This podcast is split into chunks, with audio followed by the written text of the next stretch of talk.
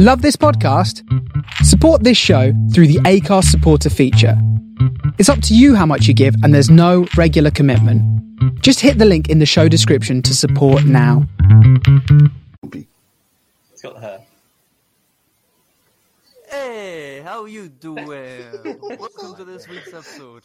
Uh, we were talking about different countries just before we started recording. That is why I went into the Fonz. But welcome no, no, to... Ka- all of Kyle's sentences have been innuendos by accident already this today. You missed all four of them, Jay. Done, I haven't done anything at all. You just we said you went into the bit... Fonz. I was into the Fonz. We were a bit more... Ju- we... You were a bit more Joy to, to be fair, if you... If you think about it, the Fonz was so weird, because, like, it was a, f- like, thirty or forty-year-old hanging out with high school kids. That nowadays would just be all sorts of red red lights and fucking warnings. Nobody's called Arthur. Nobody's called Arthur before the sixties. That's unpopular over the board. Arthur! There's an I Arthur parked that... over the road from Jay. You know, no, there's someone, like, like parked yeah. in my spot. I could, I could get, I can get a fan in there. It's just, um... he's going Sheldon. It's my spot. Someone is parked in my spot. But because, like, obviously I've been at work since, like, seven o'clock this morning. And, um... I was going to be asked to park. I've had, a, like, a nearly hour drive to get home. I'm going to be asked to park. You make it sound like you're just getting out with your family in the middle of the street and just walking away. Basically, I have. Wouldn't surprise us. Yeah, I would not be surprised, honestly. Apparently my street is getting uh, really exciting because, like, out the back now is a massive fist fight, and oh, the, sorry, all the, about the, back, yeah. the, the street, like, we have a, like a premier at the bottom of the street. Like, you just yeah. go down, turn left onto the main road, turn right, and there's a premier, and there's a fish shop next door to it, and that's on fire. Or one of the shops now is on fire because there's fire. There was a fire engine there before. Oh, I, I can come back to fire, but I was going to say what's special about here is. About loads of people pile into the same house on a Friday, and they all get pissed together because they're good friends. Uh-huh. And then, at some point, it's usually about one in the morning, they all come outside to have a massive fight and shout and argue with each other and slag each other off. Oh, that happens. That, that happens, happens for daily. About half an hour, then they all go back into the same house. I don't understand. That happens daily at our, at our house. They'll party until like three, four o'clock in the morning. At four o'clock in the morning, they'll all come outside having a massive argument. And now argument will go on until eight o'clock in the morning. Then they'll go in yeah. and sleep. But they've got a fucking kid there. Uh, yeah, you. I, do, I, I don't get it when people, like, do that with kids there. Yeah. I could talk to you about the Great Fire of London since Jay mentioned fire. Oh, God. What about the Great Fire of London? Apart from the fact that the posh people basically abandoned the poor people. Or well, just decided it wasn't that serious and then got burned alive in the houses because they were like, it's not that serious, it won't reach across the river. And then so, it reached across the river. Yeah, so the Great Fire of London started on the second of September at about one a.m, sixteen sixty-six. Uh, in Thomas Farriner's uh, bakehouse on Pudding Lane, right? Um, London was reduced to ruin. More than thirteen thousand houses, eighty-seven churches and forty-four livery halls were destroyed. Uh, and the historic city gates were wrecked, and the Guildhall, Saint Paul's Cathedral, uh, Barnard's Castle, uh, Baynard's Castle, and the Royal Exchange were severely damaged, in some cases beyond repair. So, it last uh, six days, I think it was, wasn't it? Or was it from the second to the sixth? It was four days. It was a few days anyway. However, I, I, um, I think it was. I think it was four days. I think it was sort of like over the course of an extended weekend type thing. Yeah. So, uh, the Great Fire of London, first of all, did not start on Pudding Lane. It didn't. Uh, the bakehouse wasn't on Pudding Lane. It was um, through the uh, half-tax records created just before the fireplace, before the fire. Uh, Farriner's Bakehouse uh, was placed on Fish Yard, which is a small enclave off Pudding Lane. Didn't um, didn't he reopen the bakery as well? Once like the once the rebuilding and everything was done, he basically just reopened the bakery again. Pretty much, yeah. Um, and uh, there was mass reports of like, oh, London's been levelled and stuff like that. It, it tore down so many buildings, it razed it to the ground, uh, but it didn't. Uh, a lot were minorly fire damaged and just had to be pulled down to be rebuilt because they weren't safe to reuse. Um, and yeah. finally. uh, there are reports from Samuel Pepys, who famously went and buried his Parmesan cheese. Uh, uh, Pepys's diary, he kept a, a, a very detailed diary, uh, and he actually got there a few days after the fire had broke out, um, and advised um, Henry, uh, the king at the time, basically, look, you need to... Basically, he said, knock some houses down to create like a fire break. Yeah. And obviously, the king was like, well, I'm not going to do that. Um, and so the fire actually, they reckon, burned for like months. It burned for about four or five months. Uh, but it was mm-hmm. just a slow, continuous. It's because they just didn't didn't cause any sort of barrier for it or like stop it. Like the Russians do when they just decide, right, what we're going to do is use controlled explosions to stop these fires. Yeah. And some places in Australia is doing the same. I love the fact, though, that because there was no health and safety or safety regulations or anything, it took there to be a giant fire in the city for them to look at the houses and go, actually, these aren't safe to live in. Yeah, basically. But, you know. It took uh, them inspecting for major fire damage from one of the biggest fires in London ever to actually go, you know what, people are living in squalor, let's build better houses. Uh, it wasn't the only fire that year. I mean, that Pepys was also in London when he documented that um, a, somebody lighting a match or something had dropped some spark onto some straw and a fire broke out. They feared it was going to be like the Great Fire all over again. Everyone rushed to it and the managed to put it out within an hour, uh, quote, without incident or injury. Yeah.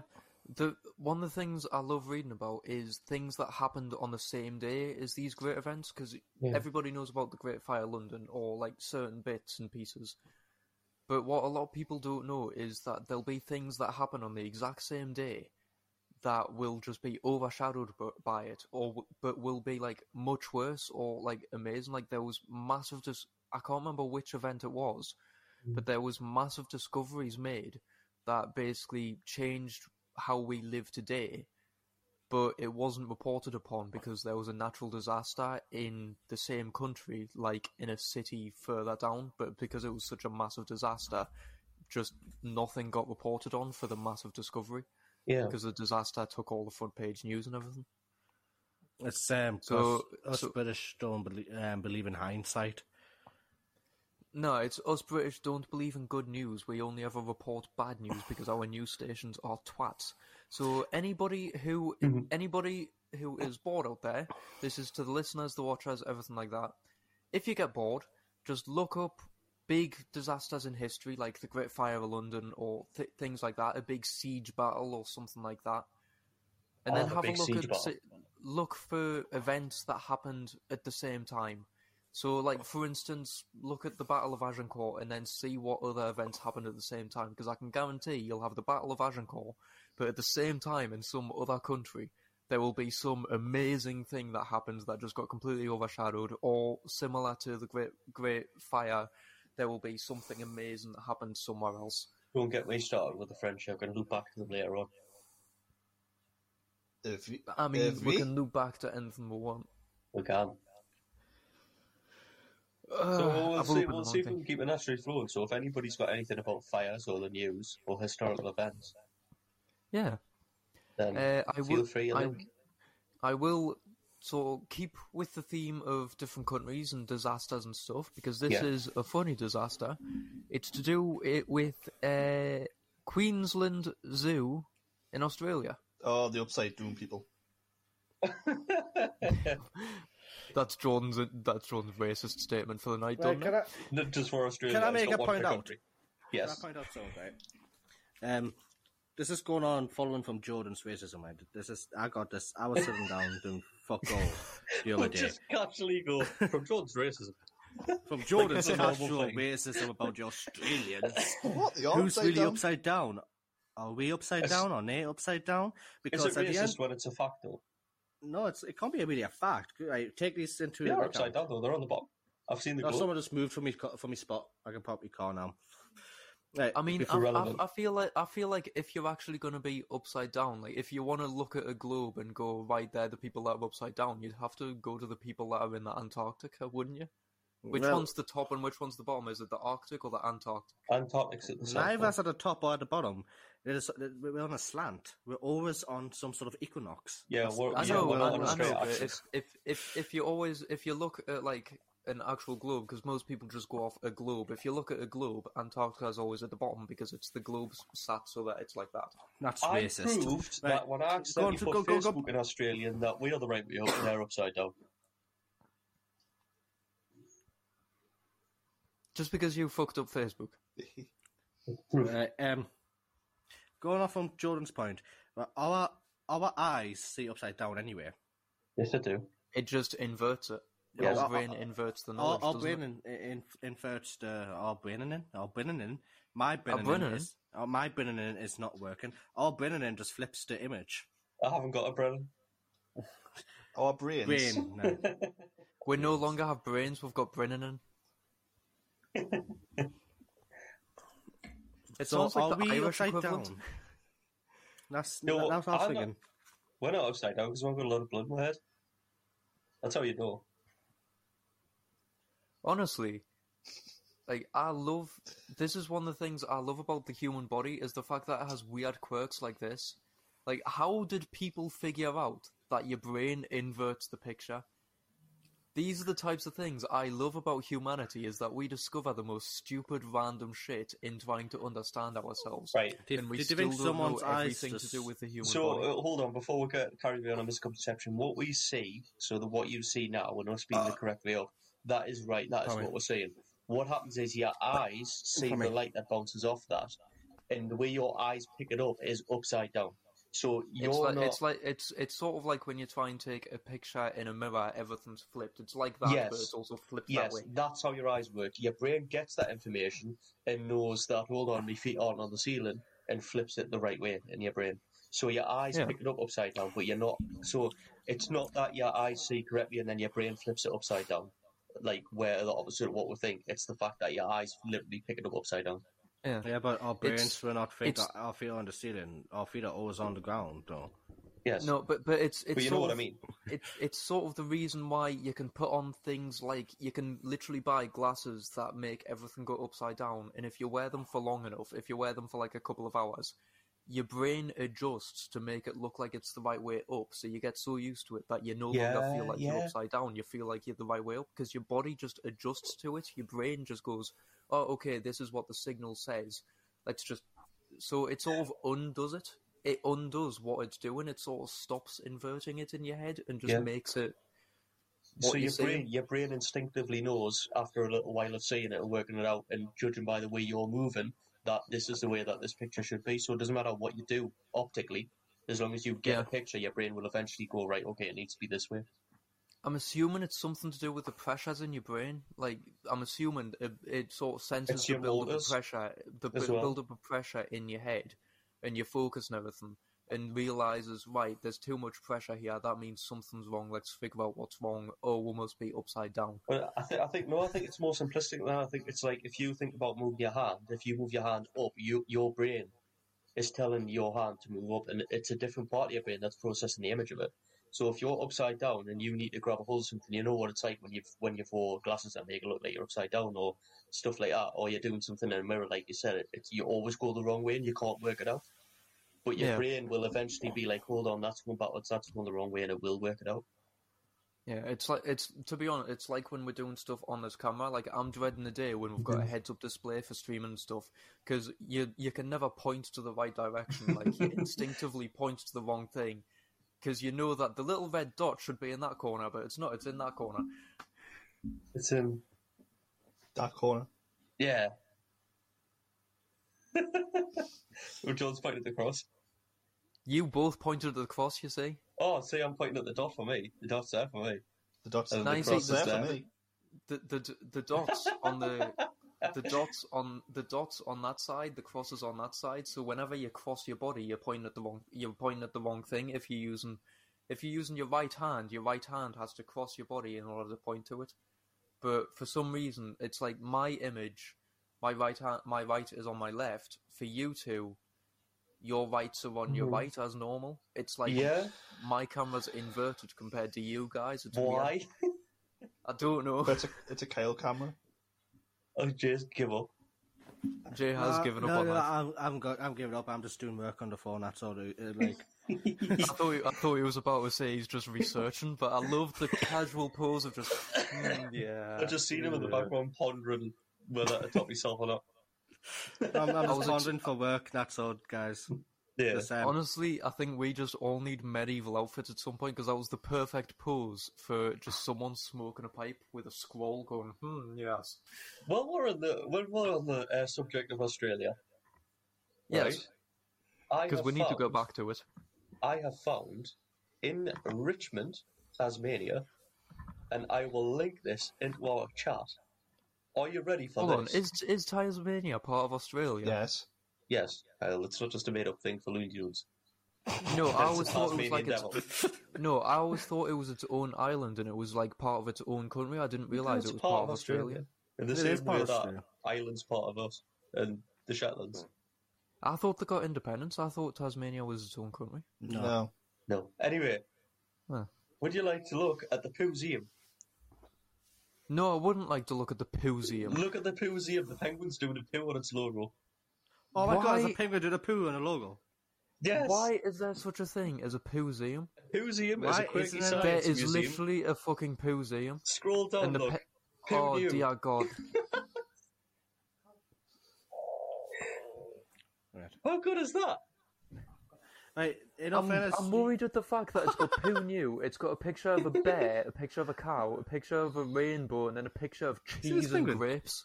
Cheese and grapes. Do you know what else, Kyle? Just above that, it says a little interactive and educational treasure. I must say, I don't want to be interacted with the Poozeum. Apparently, there's such a thing as poo cheese. See, that's what, the, che- that's what that. the cheese one is in Sardinia. There's um, poo cheese. Poo facials are available in Australia, oh, so that's paper. going back to Australia. Uh, throwing cowpats is a sport. And not all yeah. paper is made from trees, so next time you write something, remember you could be writing on poo. Ooh, poo can cause large-scale fires, I didn't know that. Termites get killed by deadly farts, good news. Well, office will never be infested with termites. you, think, you think that's bad? What? Right. You're saying, you're questioning why the hell is there a poo, Poozeum in there? I mean, I'm not questioning it, I'm loving it.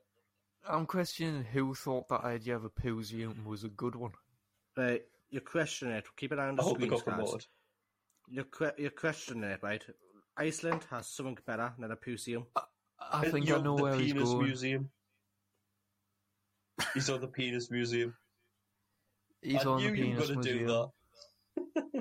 I knew you were going to do that. You see, I can sort of understand the penis museum because there's there's traditions in some countries that literally have like phallic rituals and stuff, but poo. Come you know, on, fellas. Um, Rasputin, his penis is displayed in this museum. Rasputin, Rasputin, Rasputin. Rasputin. Rasputin. He's still talking about the poo museum at the same time. Rasputin.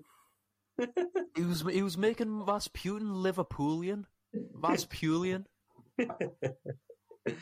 Oh, hi. I like how it was Rasputin here. God, Kyle, don't ever do that again. Yeah, don't. was it no. bad like how? Don't talk in dipper language. I can't link it. I, I love how he's, he's, he's doing an, he's doing a Scouse, a, a bad Scouse accent yeah. in a Geordie dialect. yeah. What do you mean in a Geordie dialect? Just because I'm adding how at the end. Yeah, like how. Yeah, Scousers do that as well. It's just more annoying because I plenty's plenty. Because they all speak like this, they all sound like they've got Excuse fucking Excuse me, noses. Like who, mate? Who want a gun for a pint?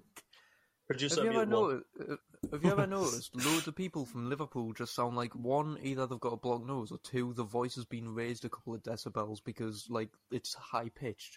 I've uh, never met people, a low-pitch Liverpoolian. No, Liverpoolians speak like they're constipated twenty-four seven. Liverpoolians. And that's our, that's our listenership in Liverpool gone. We have a listenership in Liverpool? We have a listen, we, we, We've had a quite big listenership in Liverpool, like two hundred people. We've got Bin Dippers listening to us. Oh, fuck's what sake. Was, it must have been a good week. They must have stole a lot of. Uh, they must have stole a lot of uh, stereos to listen to them. Well, you know, they kind of got. I love they, how they like. They kind of got Anfield anymore, so. I love how no one realises that Jordan's casual weight. Jordan's having a good day today. You can tell Jordan's in a good mood just for the amount of racism. No, it's not. He's no, it's talking. talking. It's racism. The amount of racism that's coming quick out of the ball. I love the fact that Jordan's room slowly gotten darker during the period he's been on camera. It's like the racism's increasing, but he, his room's getting darker and darker, so it looks like he's getting more and more tan. That's just because I can't be... It's like he's yeah, fading he's... into darkness until eventually it's just a voice in the dark insulting people. I sent you links. You found the toilet museum. I have found the toilet. The Sula toilet, toilet museum. museum. I've also found Cancun Underwater Museum. huh. Uh, Underwater museum? What? Where? You will need a scuba suit to experience these four hundred subaquatic sculptures, all clothed, all done in the clearest waters in the world of Cancun. Merely look I for Museo do... Náutico de Arte. What? I want to do an underwater museum tour. I want to. I want to learn how to dive and learn how to like scuba dive and stuff. So I want to do that. Would you like? Because I would love would to investigate like? shipwrecks and stuff. Would you, you like? Britain's entry, heroic entry into the strange museum world. No, because uh, this. I, I mean, fe- I feel like we have quite a few, considering we've got yes, really shit museums in some places. Yes, uh, but uh, this, uh, this would ask, not happen. This I'm would just proud we've got the Imperial War Museum because I love that place. This would not happen anywhere else in the world other than Britain. Okay. That right now. I'm waiting on it. I'm waiting on I'm, it. I'm trying to copy it, but it's been it's been even the website's pedantic. You wanker! I'm is I'm waiting on you. I am enjoying these um, museum websites, to be honest. Yeah. I like a good museum. Lawnmower oh, World. I drove past a sign for like that. It's on Shakespeare Street. I know. What? Uh, why couldn't there be a shit? If if you're gonna build a museum on somewhere called Shakespeare Street, make it a fucking writing museum or something. For God's sake! I hate it, it when it, people it have Belgium... no sense of area like that. If you if you've got somewhere like Shakespeare Street, for the make it a fucking writing museum. If you've got it somewhere called fucking I don't know Verdun yeah. Street, make a fucking war museum. Just make it. Relevant. Do you know that? Um, oh, in, it's in Wiltshire, Shakespeare's birthday. I think it, happy birthday, Shakespeare! In Wiltshire, it's happy birthday to my dad as well. Yeah, happy, happy birthday, birthday Andy. Andy. He's, he's contributed more to us than Shakespeare has. And it's Saint George's Andy's Day. Andy's secretly to us, yes. He is. Well, we're pointing out that we could tell it's my dad's picture because of the frame, because hmm? he uses that frame for every fucking picture. And it's and like I say, well, it's Saint George's Day where we're celebrating a person that wasn't even English, that didn't even step foot in England. And he didn't kill the dragon. He was... And he was a Muslim Turk. Yes, he was yeah. Turk. Yeah. Sorry, English people. You celebrate a saint, Saint George, who was not named George. He was Muhammad. He was a Muslim. He basically... He was a... Fair enough, he was a martyr, anyway. And... He was from the East. Uh, uh, Tur- he was Turkish. Do you know the reason why he became our patron? He saint? was Turkish, but he's also the patron saint of shitloads more countries than us. Because um, he was he, he was just a, he was a, a nice Christians. Guy. Yeah, and on why our flags fuck? named after them. If... Why the fuck is there a museum of broken relationships? Isn't that awesome? How do you make a museum of broken relationships? Is it just a bunch of engagement rings that people didn't want anymore? I don't know, but there was a, one of the exhibits is an X-ax. It's just an ax, and it says next to it, "This is an X-ax," and then I didn't read it because I wanted to send you the link because I got excited. She Hold was the second. first woman that would let me move in with her. Oh, people actually they give out um, things. They do, yeah. People donate stuff that their partners left behind when they move out after a breakup. Ugh. Oh dear. There's a book in the shop called Stories More Exciting Than Yours. Yeah, yeah, look, uh, collection and X-Ax. I'm going to read about the X-Ax. She was the first woman that I let move in with me, all my friends, so I needed to learn to let people in more. A few months after she moved in, I was offered a travel to the U S she could not come along. At the airport, we said goodbye in tears, and she was assuring me she could not survive three weeks without me. I returned after three weeks, and she said, I fell in love with someone else. Yeah, bitch. Sounds about right. I've known her for just four days, but I know that she can give me everything, anything that you cannot. Also, it's a, it's a guy. Uh, yeah, and it goes on. Uh, the axe was promoted to a therapy. Oh, she took the trash and left my apartment for good. The axe was promoted to a therapy instrument. So basically, he axed the show, everything she left, and then took the axe to the museum. That's just... Oh, there's a map as well, so you can see where they donate it from. That's like there's... at the top end of the homepage. I don't yeah, think there's I, any I, donated I from England. Uh, Are there any from England? Not that I can see. There are two thousand four hundred fifty-six break-up pins on the map. six hundred fifty-six of them were from L A, nine hundred of them were from Zagreb. So they're apparently the two most uh, popular locations. Zagreb to and dates. L A. You know, the I mean, two L A similar can... countries. L A I can sort of understand, because it's full of wankers. I mean, it's America, so... Right. You see, uh, if Jordan can be racist towards people, I can be racist towards Americans. That's my shtick, Kyle. Should, should, should I make Jordan more racist? Go for it. Jordan? Yes? What sport do you play at like a semi-professional level that you love and is a big part of your life? Cricket. And what nation's your favourite? Not the French. No, it is the French. Come on, play along. But, but just, but just French cricket is a form of cricket that creates a game similar to catch. The game can be played socially at picnics or parties or benches. It's an ideal form of cri- cricket that can include children of varied ages. Not all tis- participants need to be fully involved, and the spectators can make a catch and have a bat informally. So I've read about the rules of it. It's basically some French people, right, have got a... They get a cricket bat, and they stand like facing the bowler with their legs closed. The bowler, instead of having a wicket, has to hit the legs to get them out. And then you don't bat; you you stand with the bat in front of your legs and scoop the ball up. So it's the most retarded version of cricket I've ever seen. It's basically the French have not only managed to ruin cricket, but they've managed to ruin quick cricket.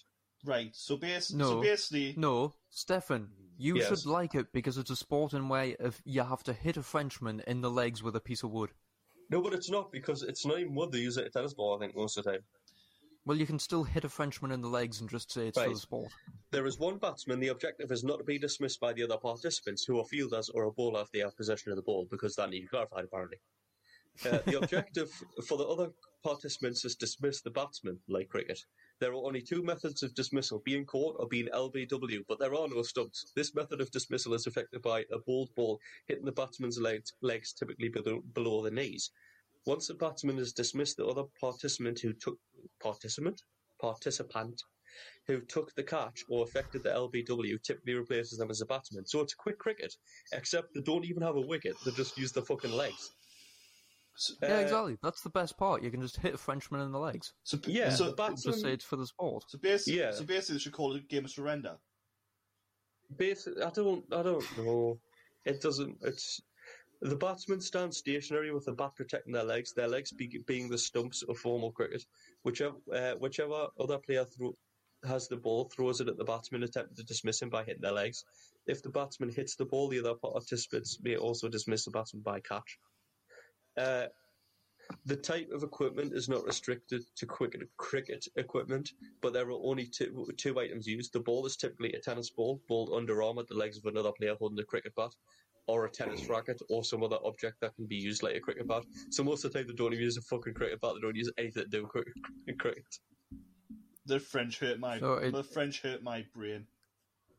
It's fucking fantastic. It's a sport in which they've tried to copy another sport, completely fucked it up, and just made their own rules, and now it's just devolved into whatever the fuck they fancy. Do, do, the, the do they wear white? Because they may get confused and thinking they're wearing a white flag.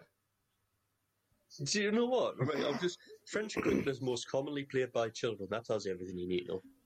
Right? They were like, well, fuck this game up so much, we might as well just let the kids play it and leave them alone. Or mixed groups of children and adults. Adults sometimes play the, the game as an event diversion during an outdoor parties or on picnics. The game is play, if the game is played more seriously, So if you were serious enough to take a totally fucked up, unrecognisable version of cricket serious enough to treat it like a cricket match, you can take turns to bat, and the player who has batted for the most balls for the longest time is considered the winner. That is not how cricket works. I don't understand. Take it to be seriously. Honest, to be honest, I feel like I understand this sport more than actual cricket. I mean, it's a lot less complicated, but that's because children play it. Yeah. Kyle just, Kyle just wants to play this sport to hit people. Kyle just wants to yeah, roll the balls. True. Kyle just wants to bully some children and it'd be sport. No, no, hold on. Kyle's going to go to work. Kyle's going to go go to work on Monday and be like, kids, we're going to teach you cricket. cricket. With a cricket bat? With a cricket bat. And he's going to be like, the kids will be looking at, but aren't you our I T help person? Nope, they just slugs one in the face for playing French cricket pitches. That's the, Jordan. You should you should contact the school you got fired from. You didn't. You didn't abuse yeah, you that disabled you kid. You were playing French cricket. I was mm, I was play, I was playing football actually, but never mind. It's French. They don't understand the difference between a football and a cricket ball. And it was a tennis ball. Uh, yeah. So yeah, we'll we'll love you, mate. Right, I'm, can I sidetrack from that onto another sport? Mm. Uh, you can. I forgot I had another link to poo fact, but that's fine. Okay, we'll go Stop back to poo facts. Shit. Huh? Apparently, this episode's just about random shit, including shit itself. Including actual shit. This oh. next one's a good one. It's better than the Poozeum. Uh, this is to do with the Lonja- Los Angeles Marathon. Yeah.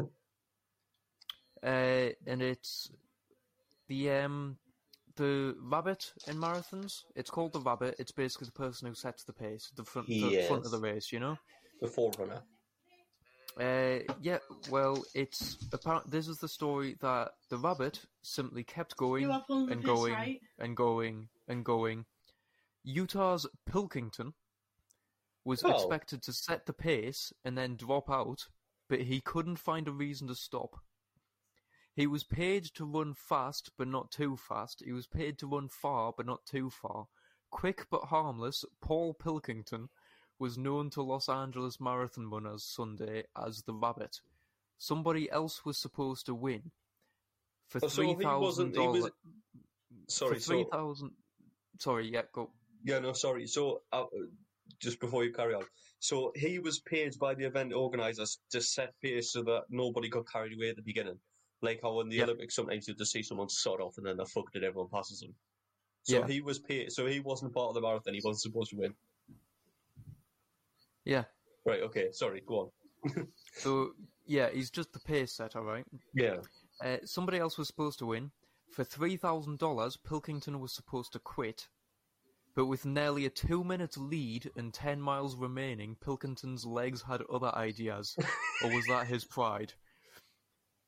Whatever, the rabbit pulled a marathon out of his hat, delighting spectators and shocking elite runners by refusing to quit as expected after fifteen point five miles. American Pilkington led from the start and hung on to win the ninth annual race by thirty-nine seconds over Ital- Italy's Luca Bozzaghi. On a cool, cloudy morning, Pilkington led the nineteen thousand competitors over the twenty-six point two mile course. So it's twenty-six point two miles altogether. He was meant to drop out and stop being the pace setter at fifteen miles. And he just decided, nah, I've only got ten miles left to go. I might as well just finish it. Right, I've seen marathons. And they've got, like, yeah. T V cameras and stuff like that. Usually on, like, mopeds and cars. There's men with cars driving along beside them. Yeah, you, nobody could have just pulled up in front of him and went, hold on, mate. No. Uh, apparently, he led them over the course in two hours, twelve minutes and thirteen seconds, the fourth fastest winning time in race history. He's like, I'm here for the record. Yeah. I had the three grand. He was joined in the in front of the Coliseum about sixteen minutes later by an emotional Olga Appel. Running only nine days after becoming a United States citizen, Appel won the women's race by nearly nine minutes to chance of Go U S A. So one of you, search Olga Appel, see when it. She won the women's race, and that will tell you when this race took place, so you can see whether they would have had the televised mopeds or not. Olga Appel. Olga Appel. Uh, I do have her here. Um, do, do, do, do. Uh, best known for winning gold medal in the women's marathon at the nineteen ninety-one Pan American Games in Havana, Cuba. So, yeah, so this says... Oh, no, it says in nineteen ninety-four. Oh, no, hold on. Yeah, so it says... Uh, yeah, sorry. So, yeah, she ran at the ninety-two Summer Olympics the following year, failed to finish. She competed for Mexico until February twenty-fifth, nineteen ninety-four, at which point she switched allegiance to the United States. She represented her adopted country at the nineteen ninety-six Summer Olympics. So, yeah, this one's the nineteen ninety-four. So, it's... Yeah. She apparently won the nineteen ninety-four one.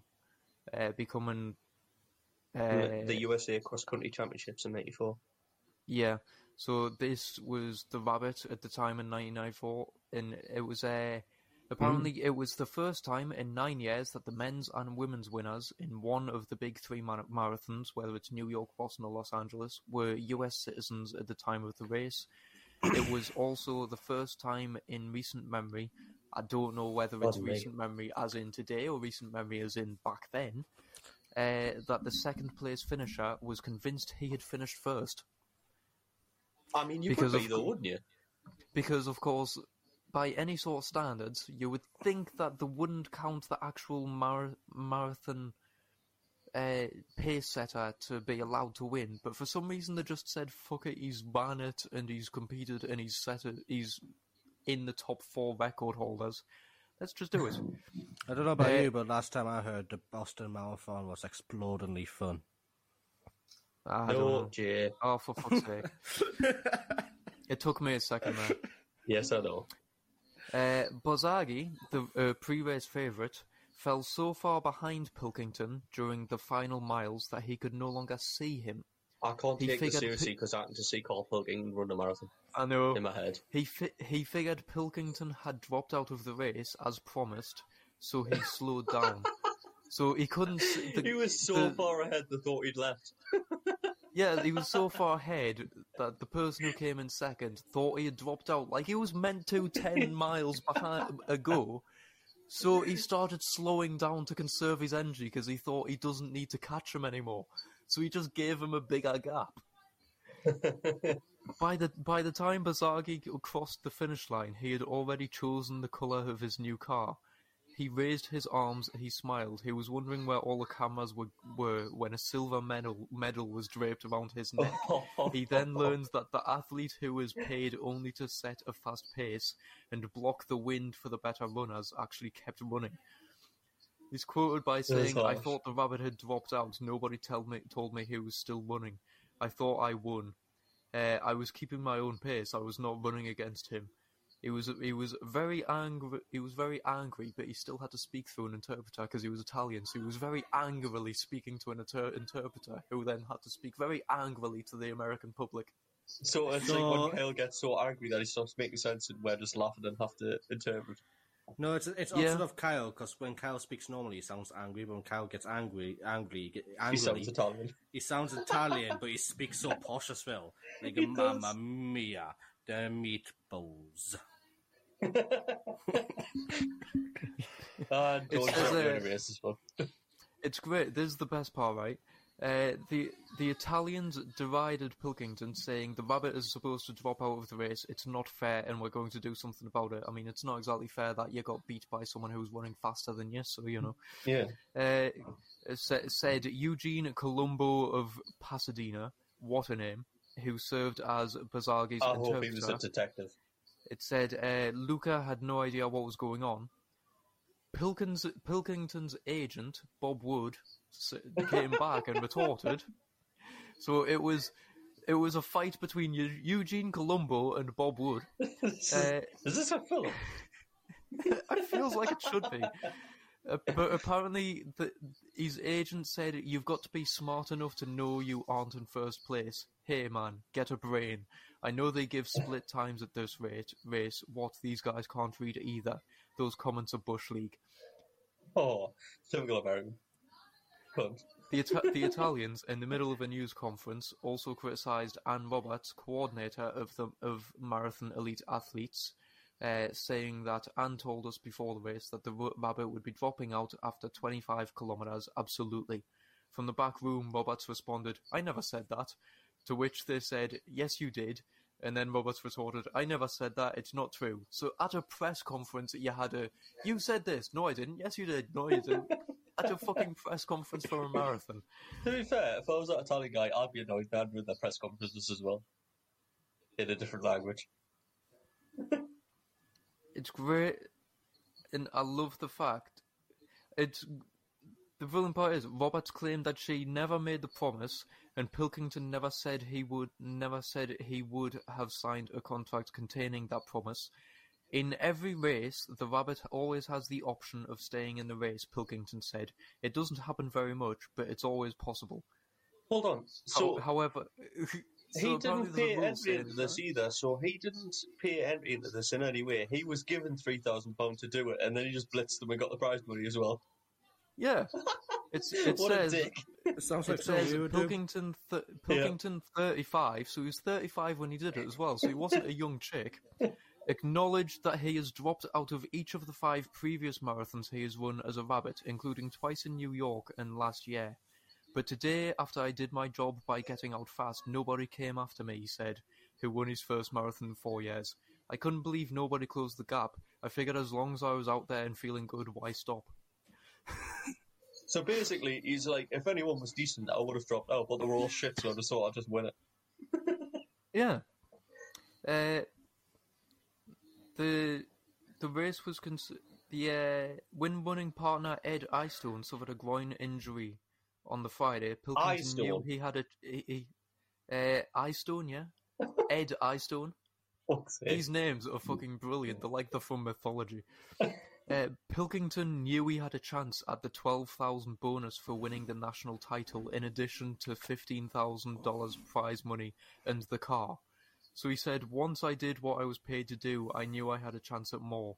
I just got more and more relaxed and nobody seemed to be able to go with me." So not only did he win, he get the three thousand pounds to be paid to compete in it, he also won fifteen thousand dollars prize money, a car, and twelve thousand dollars for winning the national title. What a dick. But what a pity for him. Oh, how to be a legend of a marathon. It also said he he makes he made a living teaching troubled teenagers. He walked away from the Coliseum on Sunday worrying about making a ten at eight thirty a.m. writing class the next day. Unusual for winners of this race, he will keep the luxury car. It will replace a van that has nearly one hundred thousand miles. So apparently the winners usually just sell the car and take the money yeah. and buy what they want, but he just went, "No, I've gotten a free car, I'm just going to replace my van." That sounds like Kyle. Ooh, and apparently that white glove he wore in his left left hand, his only apparent confession to fashion, he wears it not because of Michael Jackson, but because of asthma. An inhaler is stuck inside the glove. Not that he needed it Sunday, leading from start to finish, one tends to breathe easily. As well. He was asthmatic as well, and he wore one white glove to hold his inhaler. A forty-five-year-old man who was paid to not win a race, absolutely fucking shit next to everybody. Yeah. During the race, the photographers kept wanting to drive back from Paul and shoot the real runners, the marathon president said. By the twenty-mile mark, it was great fun to find them and say, "Hey guys, guess what? The winner is really up here." Because they all thought he was going to drop out as well, so they didn't bother taking pictures of him until they realised at the twenty-mile mark, he's still fucking running. I have something else about races, Kyle. Go unless for it. You, unless you got more on this, tell me that you've finished. Uh, no, that's it. I just want to see if I can try and find a picture of this Paul Pilkington and see what he looked like while running it. Right. Uh, so, um, Duncan Hamilton, a racing driver, right? Yeah. James Duncan Hamilton, known as just Duncan Hamilton, was born on the thirtieth of April, nineteen twenty, in Cork, in Ireland, right? On the thirteenth of May nineteen eighty-four in Sherborne, Dorset, he died. But he was a British racing driver, and he was famed for his colourful and extrovert personality, which often overshad- overshadowed his genuine talent. After fighting in and surviving the Second World War, he took up motorsport. Right? He, although right. adept in single-seater, sports cars were where he enjoyed the most success. Uh, winning the nineteen fifty-three twenty-four hours of Le Mans, uh, the two Coupe de Paris events, and the twelve hours International Rem Race. Um, Sorry, I'm just trying to load up the image, but that's what he looked like. He's literally got a, his second white glove, which he doesn't need to hold his inhaler, stuffed in his pants, and he's just running as cool as a cucumber. Yeah. uh, he retired in nineteen fifty-eight, ran a garage in Bagshot, Surrey for many years, and died of lung cancer in nineteen ninety-four. However, there is one particular thing I want to tell you about. So, uh, he was born, uh, he fought in the Second World War. Um, when the war ended, he opened up a car garage. During the years between the war ending and the start of the nineteen fifties, he started racing in local events, cut his teeth in... Uh, such pre-wars as the M G Type R and the Bugatti Type thirty-five B. After racing a Maserati six C M in nineteen forty-eight, he graduated to the Talbot Largo Grand Prix car. Now, there is a lucky escape swap thing that says, on one occasion in nineteen forty-seven, he was transporting his M G R Type to the Brighton Speed Trials. When going down a hill near Guildford, he, he was quoted as saying, I saw a splendid honeycomb radiator of a beautiful Bugatti in my outside rearview mirror, so I moved over and waved it past, but the car hung back. Further down the hill, the Bugatti accelerated and drew level with me. At this point, I saw there was no one in it. The awful truth dawned on me. It was my own car, gathering speed fast. He'd forgotten that he was towing his Bugatti with him.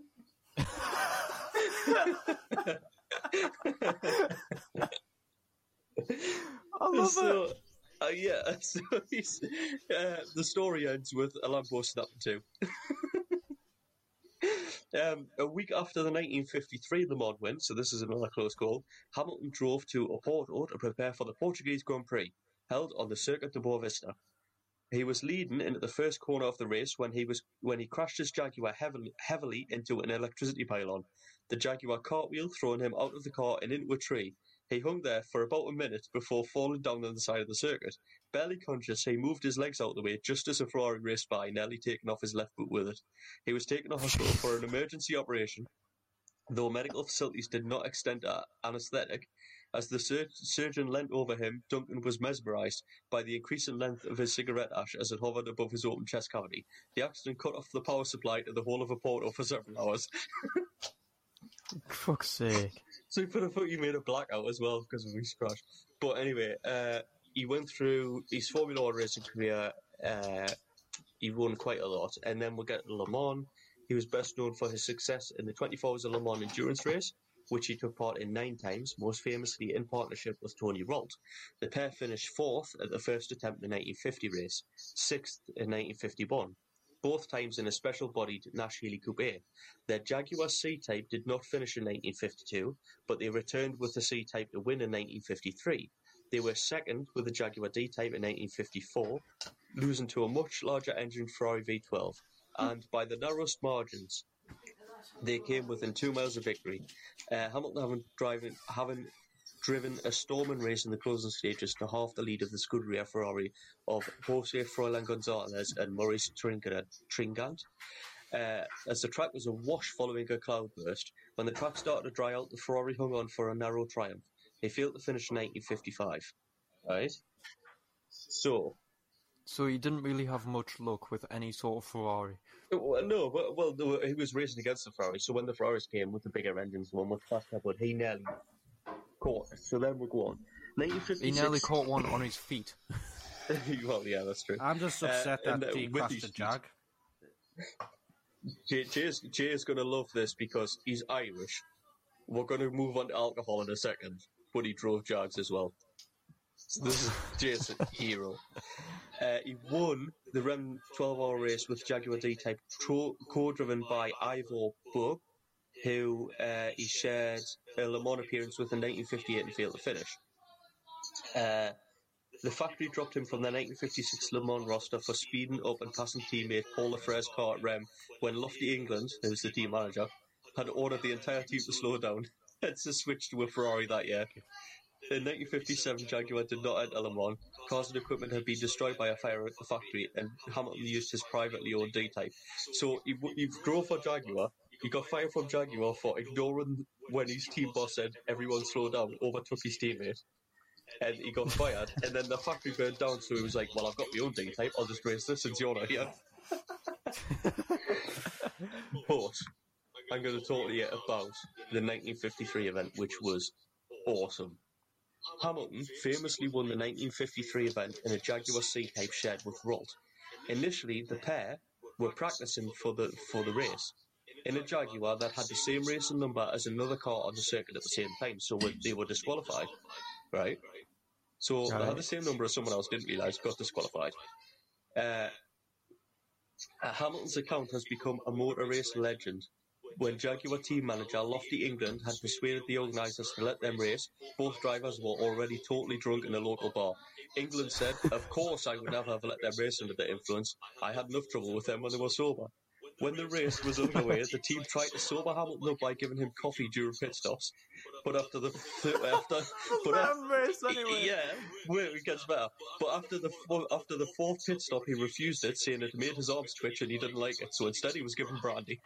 The alcohol must realised that sobering up wasn't going to work. Let's just get him pissed again and hope yeah. for the best.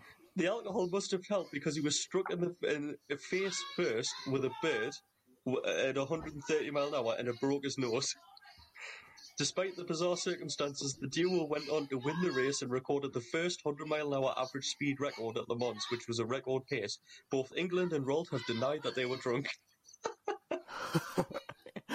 So they were totally shit-faced. He broke his nose on a seagull, broke the lap record, and won the race with his pissed teammate, and then went, no, and also, and also set and also set the first ta- first hun- over a hundred mile per hour thing. Yeah, average speed. So they broke the average speed record, the lap record.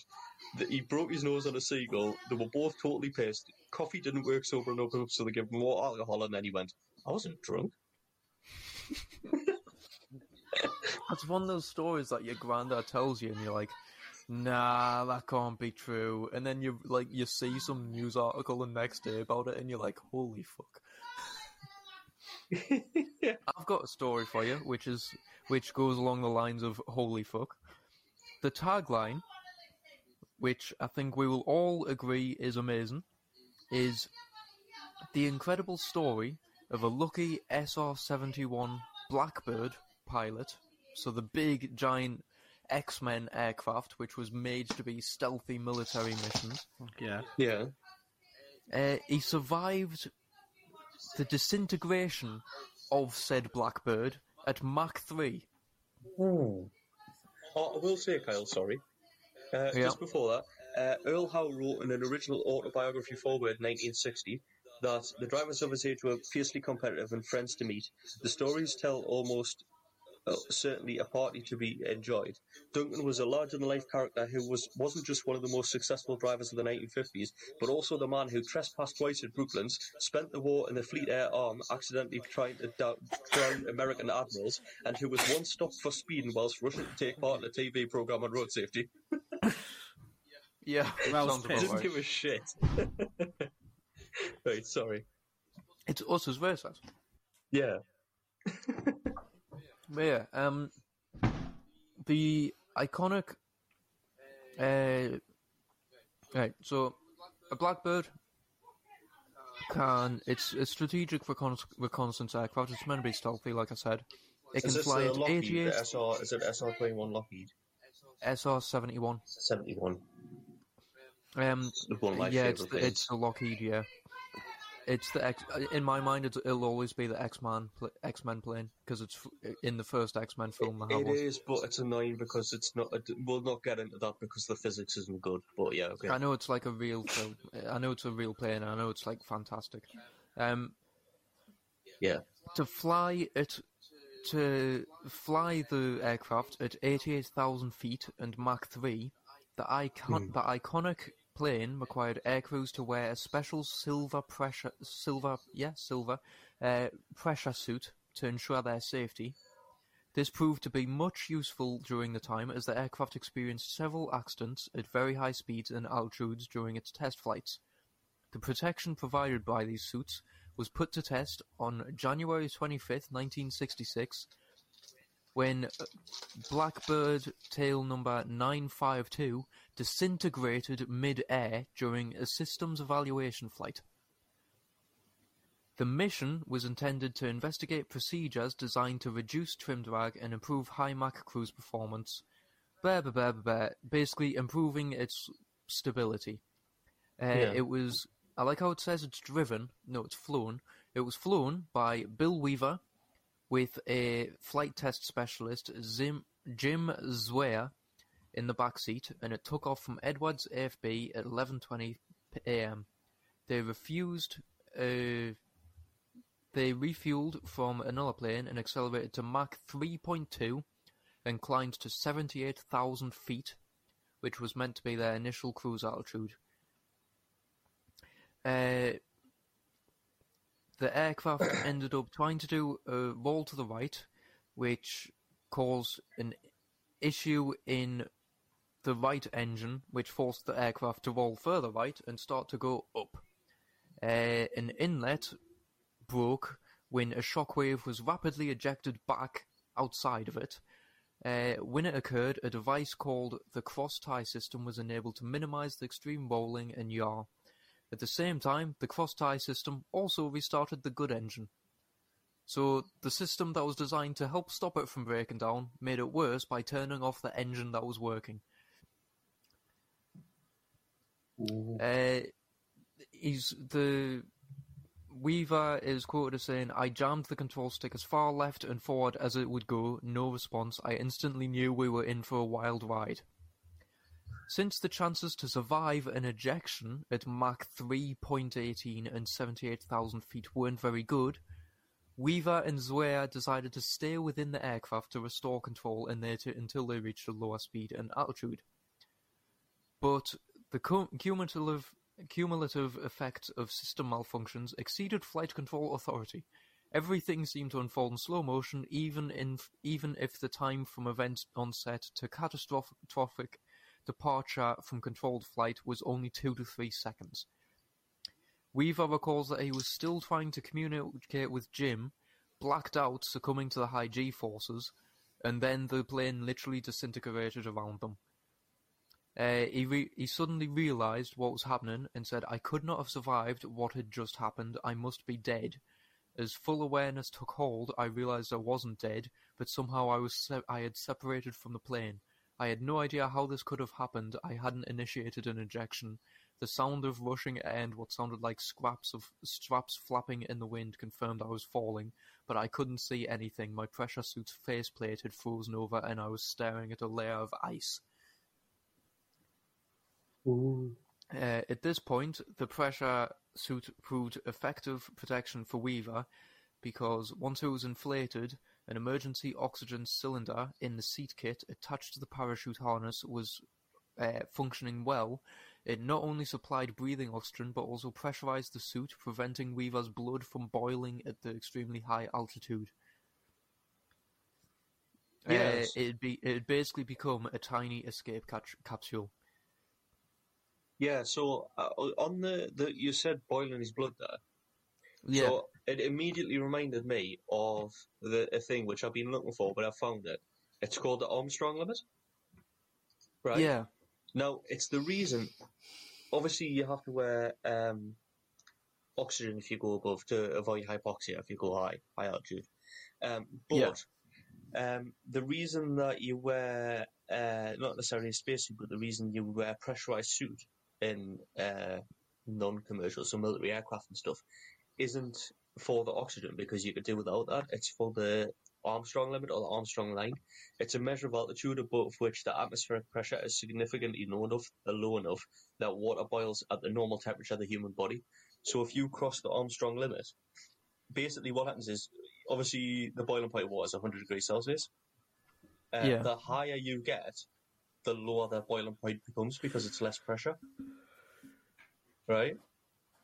Sorry. Yeah. yeah I'm guessing less, there's less, a, I'm less guessing, pressure. I'm so, guessing there's a point at which it just becomes like body temperature. Yes. So that is what the Armstrong limit is. So it's about sixty-three thousand feet. It's a pressure altitude. Um, it's mm. it's sixty-three thousand feet. Uh, that is where the boiling point of water is the normal temperature of the human body. So uh, exposure to the low pressure be- below, pressure below this limit results in rapid loss of consciousness, followed by a series of changes to the cardiovascular and neurological functions, and eventually death unless pressure is restored within sixty to ninety seconds. Um, so... Uh, the, so this, the guy term, had, this guy should thank his lucky stars he was in a pressurised suit. Definitely. The term is named after U- United States Air Force General Harry George Armstrong, who was the first to recognise the phenomenon. Now, the effect it has on the body fluids, at or above the Armstrong limit, body fluids such as saliva, tears, urine, and the liquids wetting the uh, alv- alv- alveoli within the lungs, but not vascular blood within the circulatory system. So it's... all your it, liquids, so your yeah, tears, sweat, urine, it's, that it's, a lot. It's all it's all the thinner the thinner liquids, so not yes. the thick, thickness of blood, but the thinner ones. Yeah, would begin to boil away from the body without a full body pressure suit, and no amount of breathable oxygen delivered by any means will sustain life for more than a few minutes. The NASA technical report of rapid explosive decompressive emergencies in pressure suited subjects, which discusses the brief. Accidental exposure exposure of a human to near vacuum notes that the subject later reported that his last conscious memory was of the saliva on his tongue beginning to boil. Yeah. So I it's... like the fact that the, the, the love of making these reports have such long names that it's like a tongue twister trying to say them. Well done for not fucking yeah. up.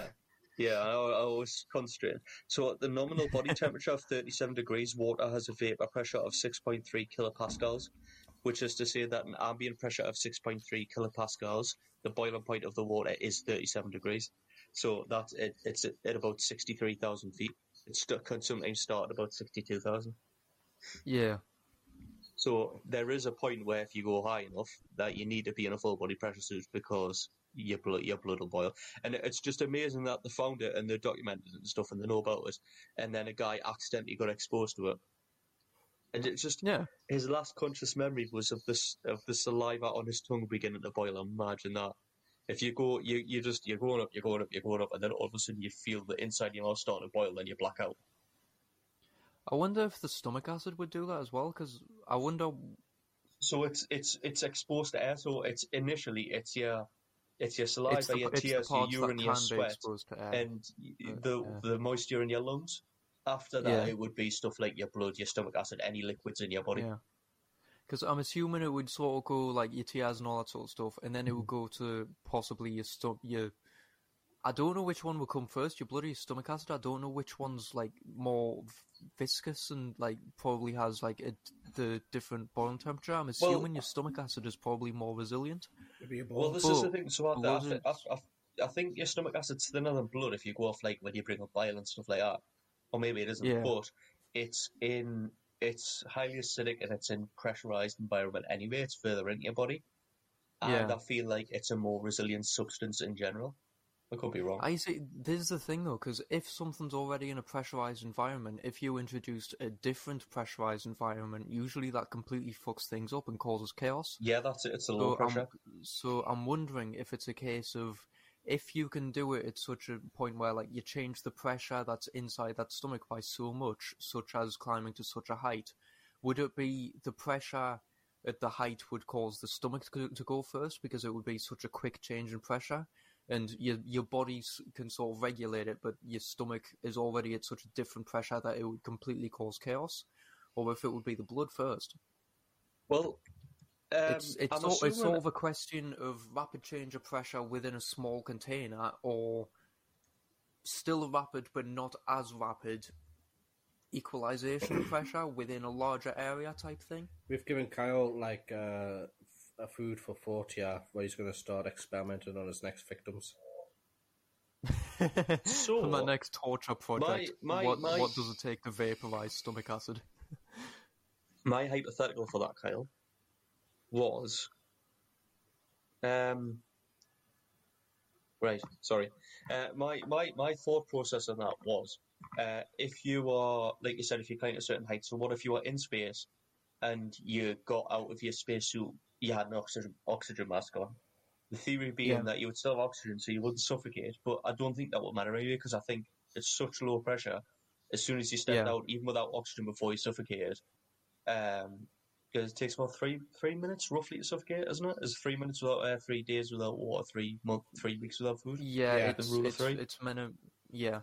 Uh, so even before then, I think pretty much instantaneously your body would start to boil. So I googled the hypothetical question: what would happen if you were in space without a spacesuit? And there's actually a thing. It says, um, talks about the spacesuits and that.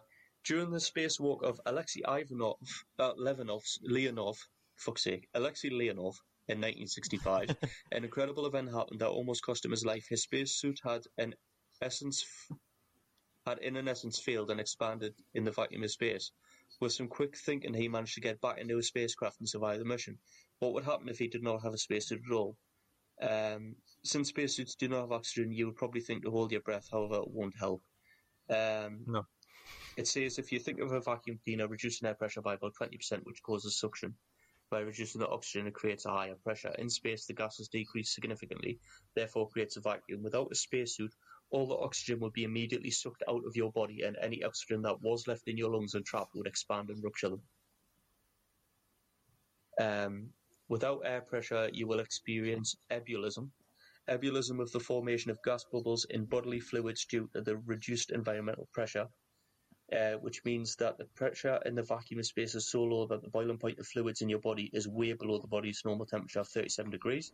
This results in the instant formation of gas bubbles in all fluids. Consequently, your body could swell to twice the size it is now, the same effect that divers face when coming to the surface, so the same as the bends, but or decompression sickness. Um, scientists believe that you will not explode because your skin is very elastic. Um... And then, of course, it, it does say that if you did survive past one or two minutes, which you wouldn't, then you would die of radi- radiation sickness because of the radiation in space, because you're not protected by the atmosphere. So, yeah, yeah. Uh, if you stepped out of space, you're basically, you're right, you wouldn't suffocate, you'd swell up to twice your size and boil from the inside. Right, okay. Uh, I've, I have Googled uh, what is the boiling point of stomach acid, because I was curious, and I'm getting a lot of stuff about hydrochloric acid. Well, it's very similar, isn't it? It's very similar in it's, makeup. It's meant, it's meant to be very similar, and very apparently, uh, I'm just having a look now. Uh, the melting point is the melting point. Uh, yeah, apparently you can melt hydrochloric acid. I'm assuming you can turn it into a, a solid, solid and then melt it. Yeah. Uh, sorry, I'm just loading it up, but um. I'm just trying to. I'm trying to answer my own question. Really, I'm trying to see which which would go first. I'm seeing if I can find out the um, boiling points, whether it would, whether it would be the blood or the, the um, what's the word? Stomach acid. That's the one. I just keep on getting a lot of stuff about uh, like acid reflux and stuff. So I'm gonna search into it, and I'll probably end up getting the answer at some point next week. Yeah. Um. For now, I'm going to continue on with the um story because it, it does continue. Um, it's got a automatic bailout procedure, which was its parachute system, uh, to prevent body tumbling motions and physical injury due due to centrifugal forces. It was designed to automatically dispo- deploy, deploy, not deploy, a small diameter stabilizing parachute shortly after ejection and seat separation. Since Weaver had not intentionally activated it, he thought that the stabilizing chute might not have deployed, but he quickly determined he was falling vertically and not tumbling, meaning the little parachute did its job. The next concern was for the main parachute, which was designed to open automatically at fifteen thousand feet. So, a lot long way down. That's uh, far, a lot you. long way down. A very long way down. A lot further yeah. down. Yeah. uh, Again, he had no assurance the automatic opening function would work, so Weaver decided to open the faceplate to estimate his height above the ground, but as he reached for the faceplate, he felt the reassuring sudden deceleration of main parachute deployment. He was res- he was rescued by the owner of a ranch in northeastern New Mexico, who helped him with the chute, then reached Zagreb, who had not landed too far away. Uh... Mitchell returned a few minutes later, reporting that Zwea was dead. In fact, he had suffered a broken neck during the aircraft's disintegration and was killed almost instantly. Uh, The investigation into the incident said, determined that the nose section broke off. Uh, yeah, it had broken off after of the rear cockpit and crashed ten miles from the main wreckage. The resultant very high G-forces had literally ripped them both out of the plane. After this crash, testing with C G after normal limits was discontinued, and basically, yeah, they stopped doing all the stuff. Uh, two weeks after the accident, Weaver was back in a Blackbird. Yeah, why not? So he, his ship disintegrated around him, he got torn out, his co-pilot, or like the person he was flying with, got the neck broken instantly in the crash, and he, after two weeks, was back in a fucking Blackbird. He said, "It was my first flight since the accident, so a flight test engineer in the backseat was probably a little apprehensive about my state of minor confidence. As we roared down the runway and lifted off, I heard an anxious voice over the intercom. Bill, Bill, are you there? Yeah, George, what's the matter? Thank God, I thought you might have left." The rear cockpit of the S R seventy-one has no forward visibility, only a small window on each side, and George couldn't see him. A big red light on the master warning panel in the rear seat had illuminated just as we rotated, stating, "Pilot ejected." So his co-pilot, a, a, a button, a big flashing red light appeared as he was pulling away, saying, "Pilot ejected," so he had to go, "Are you still there?" That's just me and Kyle flying the plane and me just fucking off going, "Nah, I'm out, Kyle's a John." It is.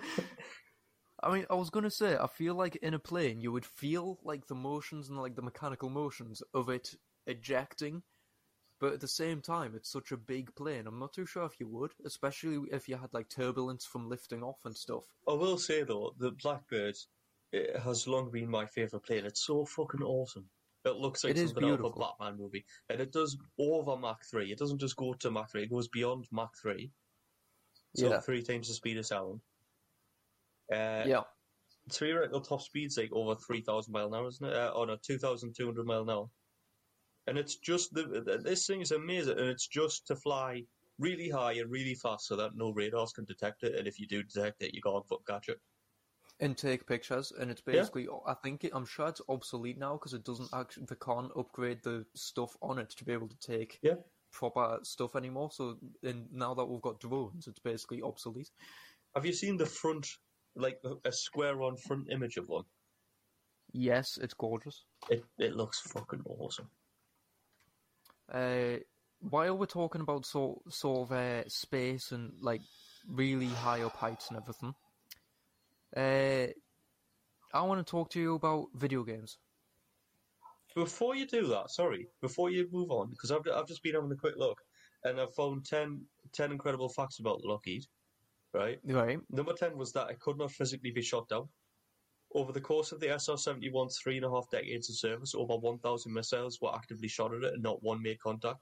The Blackbird had a very simple method for evading enemy anti-aircraft missiles. It simply outran them. Fly too high. No, it outran them. It was the only plane in operation capable of such high speeds and could and could cover and survey entire countries in a matter of minutes. Uh, of the thirty-two, yeah, of the thirty-two that were built, twelve were destroyed. None of them by enemy uh, enemy fire. Um, no, they all broke up in the atmosphere, disintegrating. Yeah, what is it amazing? It could just it was like, oh fuck, right, they shot it, we'll just outrun it. It's it's amazing that a plane that disintegrated by itself during tests would never got shot down. Yeah. Uh, also, um, to be a pilot, you had to work on. Uh, oh, sorry, a special kind of person to in order to work on the aircraft. So not even be a pilot. Workers had had to be married between the age of twenty-five and forty. And had to go regular evaluations to determine that they were mentally stable. It's basically like being an astronaut, yeah. It's bec- it's because they said that working on such advanced machine requires extreme attention to detail and supreme focus and maturity. The lightest, the slightest of errors in maintaining the aircraft could lead to a catastrophe for the pilot, as well as anyone else involved in the plane's operation. Therefore, the U S Air Force will only allow those who have proven themselves to be worthy to work on the Blackbird. That's mad. Yeah, it, it's basically like uh, like most of the space programs. And then the flight suit looked like a space suit because of the yeah. pressure suit. It had to. There were such high. Oh, um, God. I feel like I feel like they were basically now like, where does the our atmosphere end? Because I'm sure I'm sure there was some story where one of them nearly like he got very close to leaving because the he, it could go so high, uh, well, so quickly. It operates at around eighty thousand feet. Yeah. Uh, I'm gonna have a quick look. Lim- atmospheric limit uh, is yeah. So on the Earth, the limit is around eighteen ninety kilometers, which is fifty-nine to sixty-two thousand above sea level. So yeah. At above atmospheric air pressure, below uh, drops below zero point zero six one eight or six point three kPa. So it, it is the Armstrong limit, the atmosphere, so sixty-three thousand feet, and they flew, flew routinely okay. at eighty. So, so yeah, so they, it is technically a spacecraft. Yeah. Um, on, on in its day, the S R seventy-one cost thirty-three million dollars per unit, right? Uh, lots of technology was specifically invented for it. Uh, but because it was made in the sixties, Kyle, and you're going to fucking love this, right? Yes. It was thirty-three million pounds plane. Uh-huh. Um, but because it was made in the sixties, it was completely analog. The cock, the, the cock screen, the cockpit, the cock screen, the, the cock screen is analog. So if you can see now on my screen share, a thirty-three million pound Mach three plane that flies out the Earth's atmosphere, totally analog cockpit. It's just all dials. It's oh, gorgeous.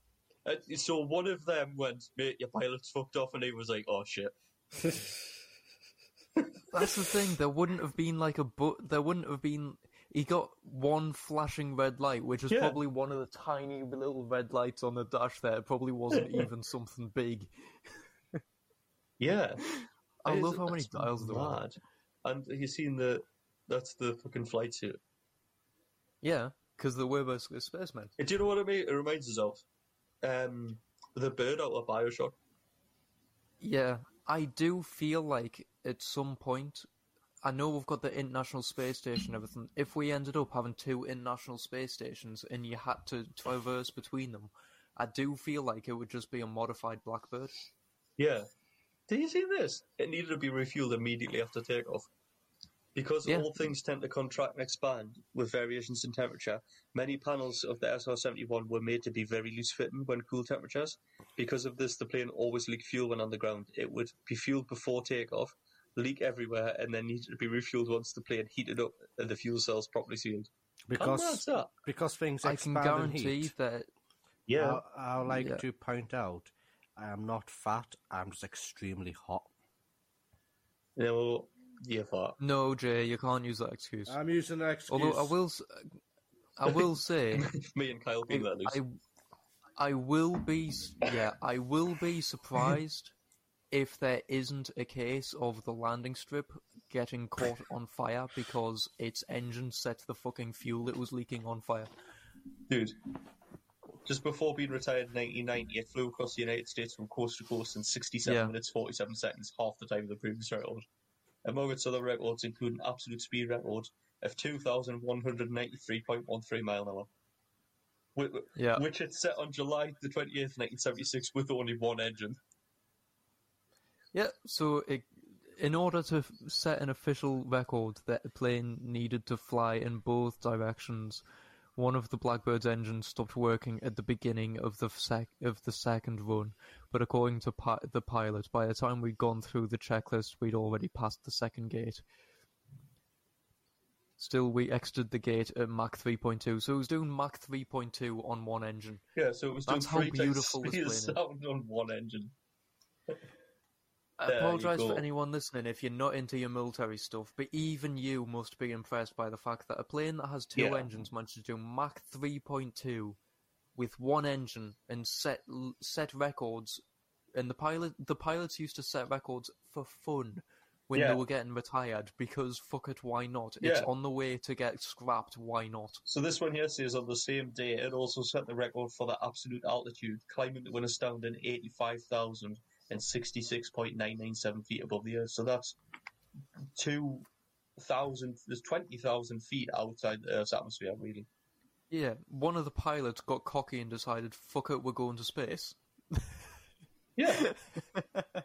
So, well, we've crossed the fucking U S in an hour. Uh, that's a right. Well, we'll just go to space now.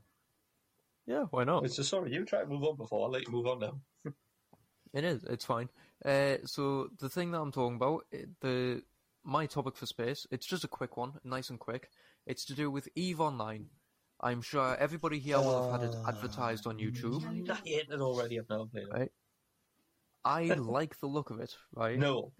But there is a mini-game in the game where players can help discover real-life exoplanets using data from the COROT telescope. The Corot. The, the, it's the Corot. Uh, the, so far, players of the game have discovered thirty-seven ex- real-life exoplanets. So it's legitimately being useful because there's a mini-game in it which... co- which gets data from an actual real-life telescope looking for exoplanets, and players, are, they know that gamers, as has been found in many different studies, we have excellent the excellent ability to unravel D N A and do the weirdest shit. So, so far, the gamers of EVE Online have found thirty-seven exoplanets in space that are real, because they played a minigame. Which also leads leads to the fact, if you haven't heard of it, I didn't just say D N A for the fu- for the fuckjiggery of it. There was literally a game that was it was implemented into a game. It was a D N A strand that people had to like. It was like a sort of challenge you had to try and decode, mm-hmm. and scientists couldn't figure it out. They gave it to gamers, and we figured it out in less than a week. Yeah. Uh. On? Never never say games are useless or people should stop playing video games. It is literally the future of scientific research. I'm, uh, I've got a tele- another. Te- I've got a telescope. You want to talk about telescopes? It was built. Can I just... Yeah, go on. Actually, yeah, you, you go because my next one's about an asteroid. It was built by the French in nineteen hundred. Oh, no. Right? It's the Great Paris Expedition Telescope of nineteen hundred. Catchy name. It had mm-hmm. an objective lens of one point two five meters in diameter. It was the largest refracting telescope ever constructed. Uh, it was built to be the centerpiece of the Paris Universal Exhibition of nineteen hundred. Uh, its construction was instigated in eighteen ninety-two by Francois Deloncle, uh, a member Francois of the... Deloncle. Yes.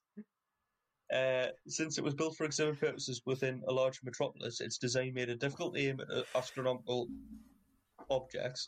It was not suited for scientific use.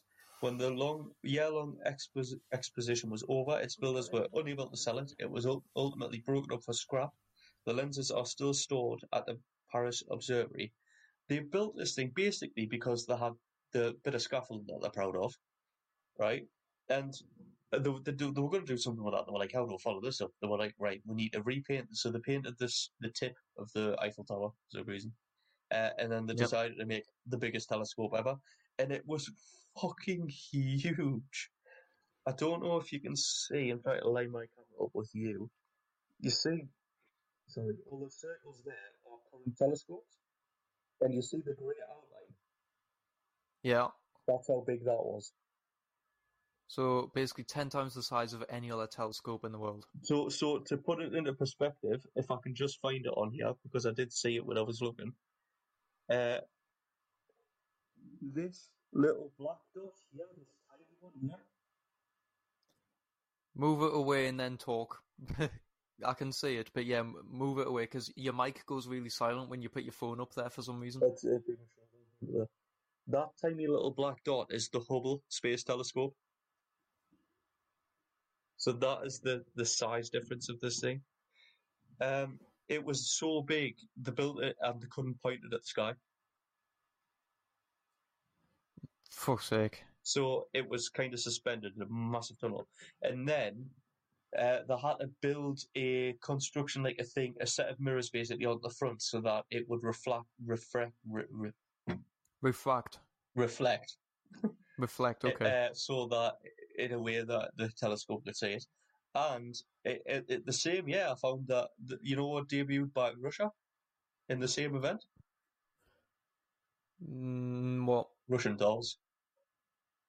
Of course. Which apparently people openly mocked because they were stupid and what was the use of them. But I know what's still around today. Yep. And it's the, I love them. They're great. So yeah, the French built a big-ass fucking telescope that they couldn't even point at the sky. And then they couldn't sell it. Uh, I want to talk about something that an is asteroid. Fucking insane. It's an asteroid, yep. Uh, in March nineteen eighty-nine... an asteroid passed through the exact position where Earth was only six hours earlier. Ooh, arrow. So, isn't, wasn't, sorry, brain. I'm sure I've Figured heard of this.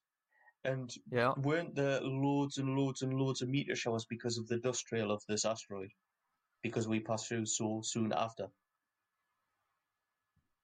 Yeah, um, the... It, I think so. It says it's uh, it's a sub-kilometre-sized asteroid hmm. classified as a near-Earth object and potentially hazardous asteroid of the Apollo group because it makes close orbital passes with Earth. Discovered on the thirty-first of March nineteen eighty-nine by uh, astronomers, it was named after a Greek demigod of Keeling.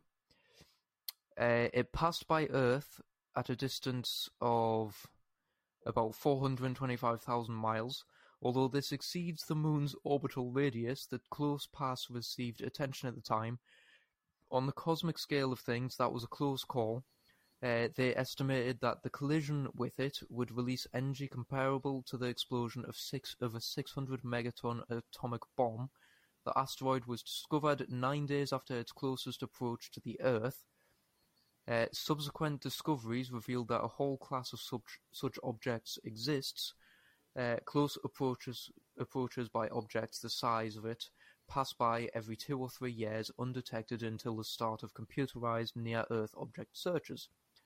Uh, on the twenty-fourth of March twenty fifty-one, so we're getting closer, twenty years, lads, uh, the asteroid will pass... Yay!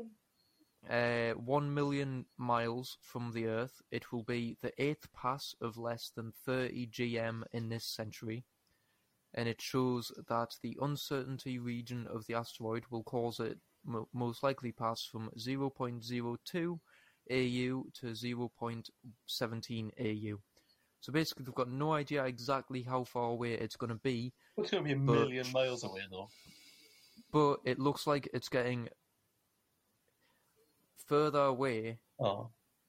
every year, because it's when it's shit. when when it's one million miles from Earth, it's zero point zero one two three A U. So it is increasingly getting further away every year. Yeah. So crisis crisis averted, people, but yeah. there are asteroids that seemingly come close enough to scare scientists. Apparently, I would like to offer a chance for us to stop being nerdy. And for me to bring Jane Jordan back into this with some more poo, and then loop back. Oh, for fuck's sake, we stopped talking about shit. I found a caterpillar. Right, just imagine you're a caterpillar. Right? Now, when a caterpillar poos, right, that can attract predators. And that's bad if you're a caterpillar, because they're not very defensible. I mean, some of them are poisonous, but... Right, so you don't want to... They don't have they don't have massive defences. So the last thing you want as a caterpillar is to have a poo and be right next to you and a predator smell it and go, well, I'm going to come and eat you. So, uh, skipper caterpillars, right, have a a flap below the poo hole, right? Right. Um, and they build up the poo onto the flap and then build up blood, ple- blood pressure and fling the poo away. I was. I thought you were going to say they sort of hang off the edge and just shit off the edge of no. the leaf, which sounds much simpler. So, I'm going to start with the the the start. Well, the start of the sentence of somebody's job title, which is evolutionary uh, fecologist. uh, oh God, Martha Weiss, what a job! uh, of Georgetown University of Washington D C began collecting skipper caterpillars to observe how they build leaf houses. That is until she heard a plink, plink, plink coming from the plastic shoe boxes that she kept them in. After observing the caterpillars ballistically eject grape nut-sized pellets of excrement known as frass. So caterpillar shit's called frass. Uh, she decided to investigate. So she found out that old caterpillars shoot at the furthest, and actually found one made one hundred fifty-three centimetre expulsion, right, uh, which based on the caterpillar size is the equivalent of a seventy-six-yard field goal in football.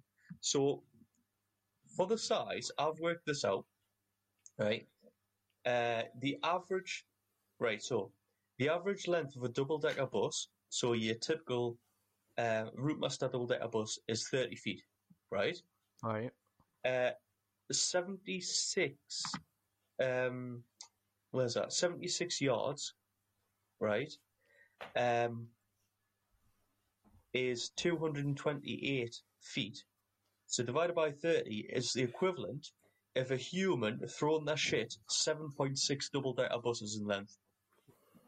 So it's like an Olympic shot put record. It's beyond the Olympic shot put record. The shit put. The shit put. I'm surprised that hasn't been done yet. What, the shit, shit put? put? Oh, don't. Don't get um, Stefan started into inventing new sports. Last time you try and... We can have loads of new no, sports. No, last time I... Stefan went on and invented new sports, he wanted to catapult disabled people in wheelchairs. I didn't want to catapult yes. them. I just wanted to use a catapult-like object. Device.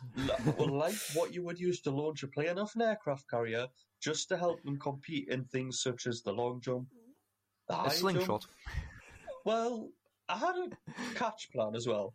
It It is basically a slingshot. It's just two It's a little bit. Two, two bits with an elastic bit that just slings them forward. Well, yeah, but it's, it was going to be controlled. I wasn't just going to like fling them and see what happened. Were you going to have a net at the end? I don't know who a net is. Oh, for fuck's sake. uh, and, and, and I know this is totally unrelated, but I heard about uh, some men who decided to... There's a group of men who were retired, decided to travel around and have one drink in every pub in the U K. Uh, they've done all three thousand or something in Wales, right? Um, mm. And then they've done a few hundred in England, and then uh, one of them died, another one was ill, they stopped doing it, and I was like, we could do this. We're young. Just took his headphones off. We can't yell. I had an itch. I had an itch. Hello. Hello. So I thought, I thought, we're young. They've started when they're retired. We could do this. Right? We could do right. this. Right? And I was like, Kickstarter right here. Fund it. We're going to go and have a drink at every pub. In then one I day. Googles, how many pubs are in Britain? Is it something ridiculous, like a thousand uh, per county? It, well, it's a little bit more than that. As of two thousand nineteen, there were forty-seven thousand two hundred. Right? Okay, how long would that take? Well, that's the next port of call was forty-seven thousand two hundred divided by three hundred sixty-five days. So this is assuming we can visit one pub every single day, including Christmas Day, right? It will right. take one hundred twenty-nine point three years. We cannot. We can um, make it a lot more, go a lot faster if we go to one pub, go to every single pub in one county in one day. Because Cal doesn't would drink. Also be Cal very be inebriated. Def- Cal, Cal needs... And not able to drive to the other places. Like, I could drive, but it would be me driving permanently. Yeah, you'd have to. one hundred twenty-nine years, man. Fuck's sake.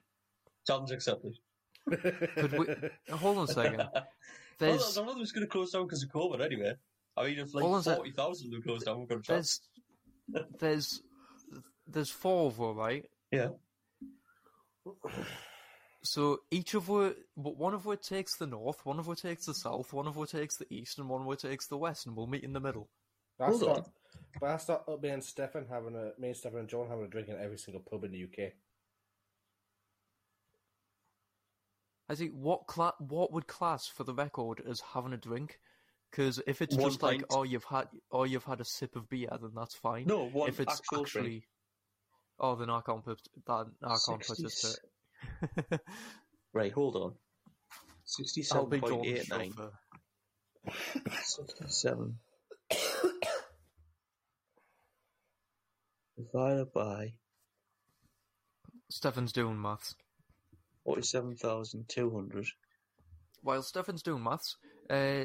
Well, there hold is on, hold on, hold there on, is on. A colour called Vanta right? Black, which so is exclusively owned by Anish Kapoor, and nobody else is allowed to use yeah. it. So yeah. as revenge, another artist created the Pinkest Pink, which everyone is allowed to use, apart from Anish.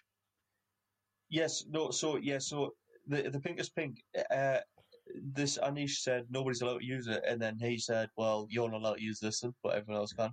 So you could, you could never paint the paint with the blackest black and the Pinkest Pink, but uh, B M W did do a carve anti-black, so I'm assuming he let someone else use it, or he let B M W use it. But it's incredibly hard to create yeah. anyway. Um, yeah. Kyle, I've just worked yes. out there are sixty-seven point eight nine million U K residents in the U K. Right. right? That's the current populace, yeah?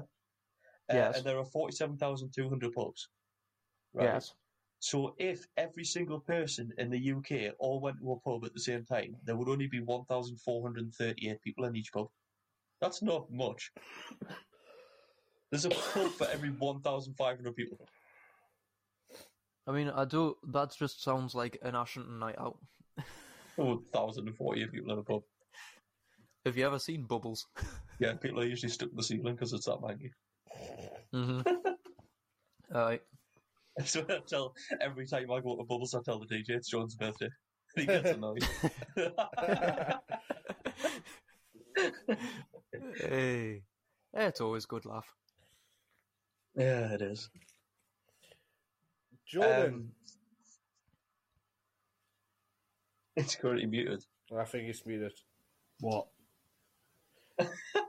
Don't you have anything you want to talk to us about? I'll do it next week. I'm too tired. That's the spirit. Oh, I do have one more thing. Jordan did have a topic, but I feel like it might get me fired, so I said maybe find something else. Yeah, it's, I, I was annoyed.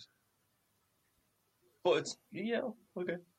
Uh, I do have... I mean, it's it's just it's just because it's to do with a British school. If it was like another country school, it's fine, but I think because it's so close to home, because it's literally a Northumberland, oh.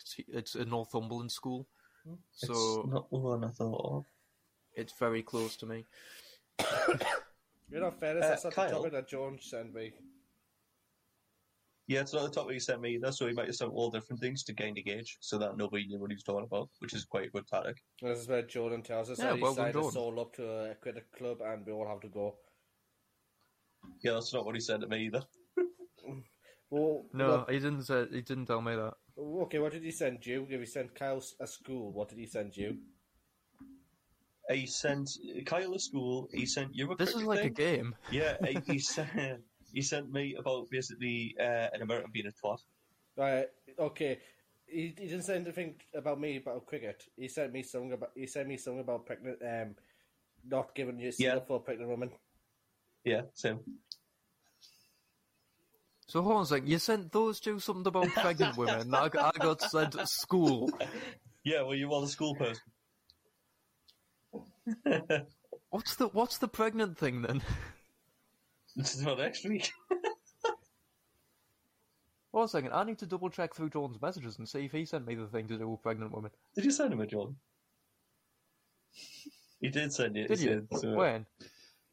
Uh, oh yes, yeah. yeah, that was that was yesterday. Yeah, yeah, it's not the one you sent us today. It's the one. Yeah, okay, never mind. You can talk about the one you sent us yesterday. No, next week. Next week, okay. I get the feeling all of us may get a slap if we end up to, if we end up going one way or the other. On this, I mean, no, so. nobody, nobody's going to go that way, so I wouldn't worry about it. That's not yeah. how we were brought up. Uh, anyway, no, we were brought up as gentlemen. Kyle, yes. What is your favouriteest number in the world? My favourite what? Number. eighty-eight. Really? It's the one that I use for football and racing and all sorts, because I just like it. It's the infinity sign times two. Yeah, I know, but I didn't think that was your favourite number. I've, even numbers, I don't really have a favourite number. I just like even numbers, but eighty-eight is like a really nice one. What about a number that starts with a six? What, six six six? And why do you like that number? Because uh, it's nice and even, and it's also the number of the beast. Why? But it's because it's not... I know it's not to. the number of the beast. I know it's not the number of the beast. Every, everybody knows it's not actually the number of the I beast, know, but, but it is, so but it's not, annoying. but it is, but it's not. But it's not. So, uh, there's been loads of things. Uh, uh, around the superstition of this. So in nineteen eighty-nine, Nancy and Ronald Reagan moved to the, a home in Bel Air in L A, and after the nineteen eighty-eight election, he had his address, what, uh, number six six six uh, Sinclair Road, changed to six six eight. Um, the address of uh, Chicago's American Furniture Mart building was changed by its new owner from six six six to six eighty. Uh, Route six six six in New Mexico was changed to U S Route four ninety-one. And a New Mexico s- spokesperson said, "The devil's out of here. We say goodbye and good riddance."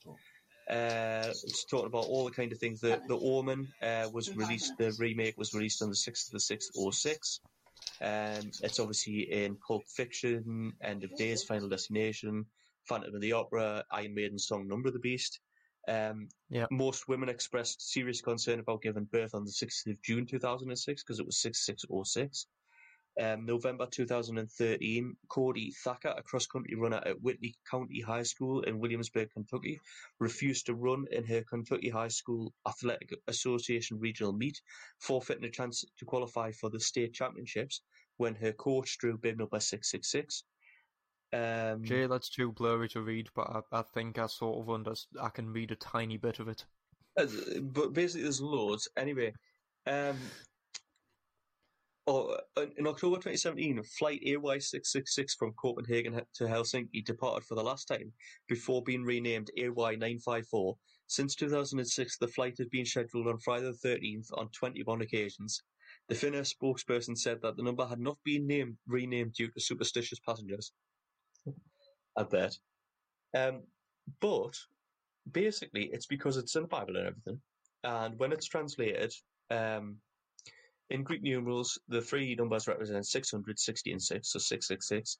Uh, the Book of Revelations in the New Testament, it's all written in English translations as six six six. That's what everyone knows it as. But Papyrus one fifteen is the oldest preserved manuscript of the Revelation, was discovered in two thousand seventeen. And it gives the number of the beast in Arabic numerals, which translates to six one six, not six six six. So everyone's wrong.